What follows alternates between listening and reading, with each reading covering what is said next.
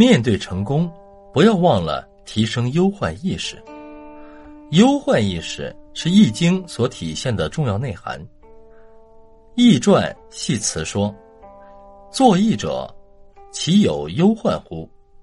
正是基于对国家天下以及个人命运的忧患，才成就了易学，以及造就了易学永恒的魅力。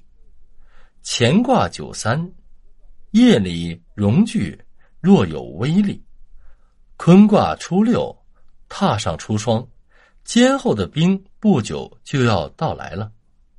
否卦九五，危险啊，危险！好像鸟窝系在刚栽好的桑树一样。正是古人具有忧患意识，才产生了这些警戒性的话语，并通过这些警戒性的话语，古人领略到了生存的智慧。和处事的经验，正是基于这样的民族智慧，中华民族才能生生不息，不断走向未来。而面对成功时，往往很多人放松了警惕。事实上，越是面对成功，越该加强忧患意识。比尔·盖茨的忧患意识成就了他世界首富的地位。在给内部员工写的一份备忘邮件中，比尔·盖茨表达了他的忧患意识。他预计未来的软件业重点将转移到网上服务和网上广告，而在这些领域，微软的竞争对手均遥遥领先。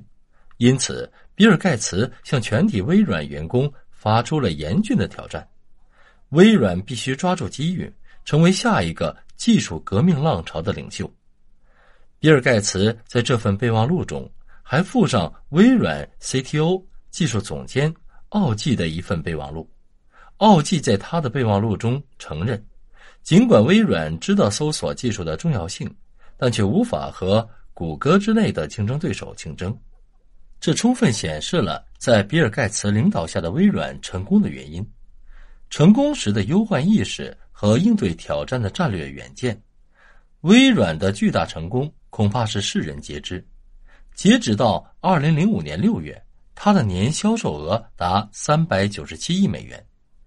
税后净利润一百二十亿美元，或许这种数字对一般人没什么意义，那不妨从另一方面来理解：中国十三亿人口，在二零零四年的 GDP 国民总产值为七点二六万亿美元，一百八十家微软的产值，或者是六百家微软的利润，就等于中国十三亿人的 GDP。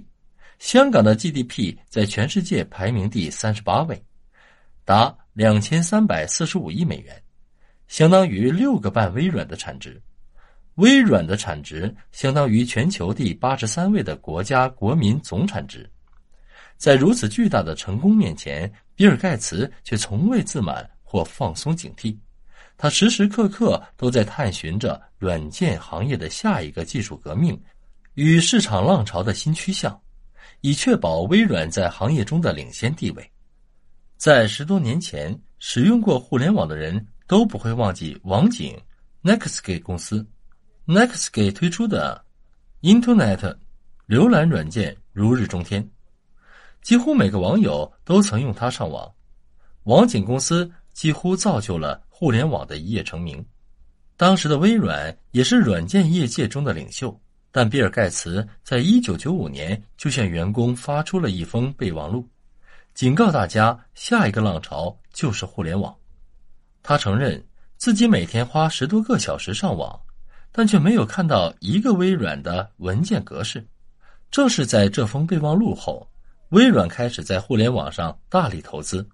短短的几年内，网景就被微软的 IE 所击败。最近五至六年来才上网的读者，恐怕连 Nextgate 这个名字都没听说过。我们现在已经无法想象，如果没有 Internet Explorer，今天的微软是否还能如此成功？而这一切均源于比尔·盖茨在成功时的危机意识和卓越的远见。明朝作家刘元清在一篇题为《挠》的短文中记述了这样一个故事。挠的体型小，长着锋利的爪子。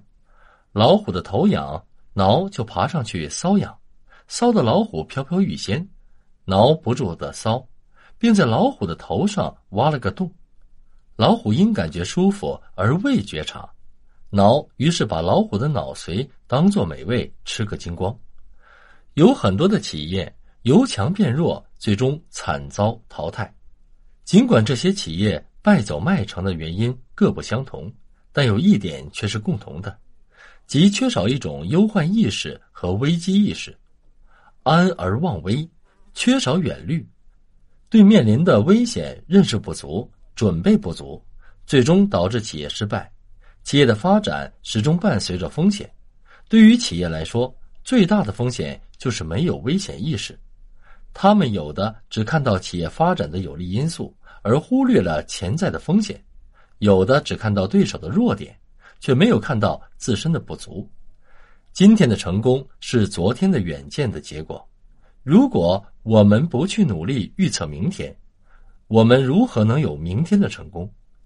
成功只是暂时的。如果我们不学会反省自己，心存忧患意识而盲目得意，很快成功就会被失败取代。一个人如果失去反省的能力，他就看不见自己的问题，更不能自救。忧患意识体现的是一种社会责任感和历史使命感。忧患意识作为一种文化传统，渊源至深。庄子的“身在江海之上，心居乎未缺之下”，孟子的“乐民之乐者，民亦乐其乐，忧民之忧者”。民亦忧其忧。杜甫的“安得广厦千万间，大庇天下寒士俱欢颜。”范仲淹的“先天下之忧而忧，后天下之乐而乐。”顾炎武的“天下兴亡，匹夫有责”等等，无不体现出深深的忧患意识。从一定角度说，正是中华文明孕育和包含的忧患意识。才使中华民族历经磨难而不衰，始终屹立于世界民族之林。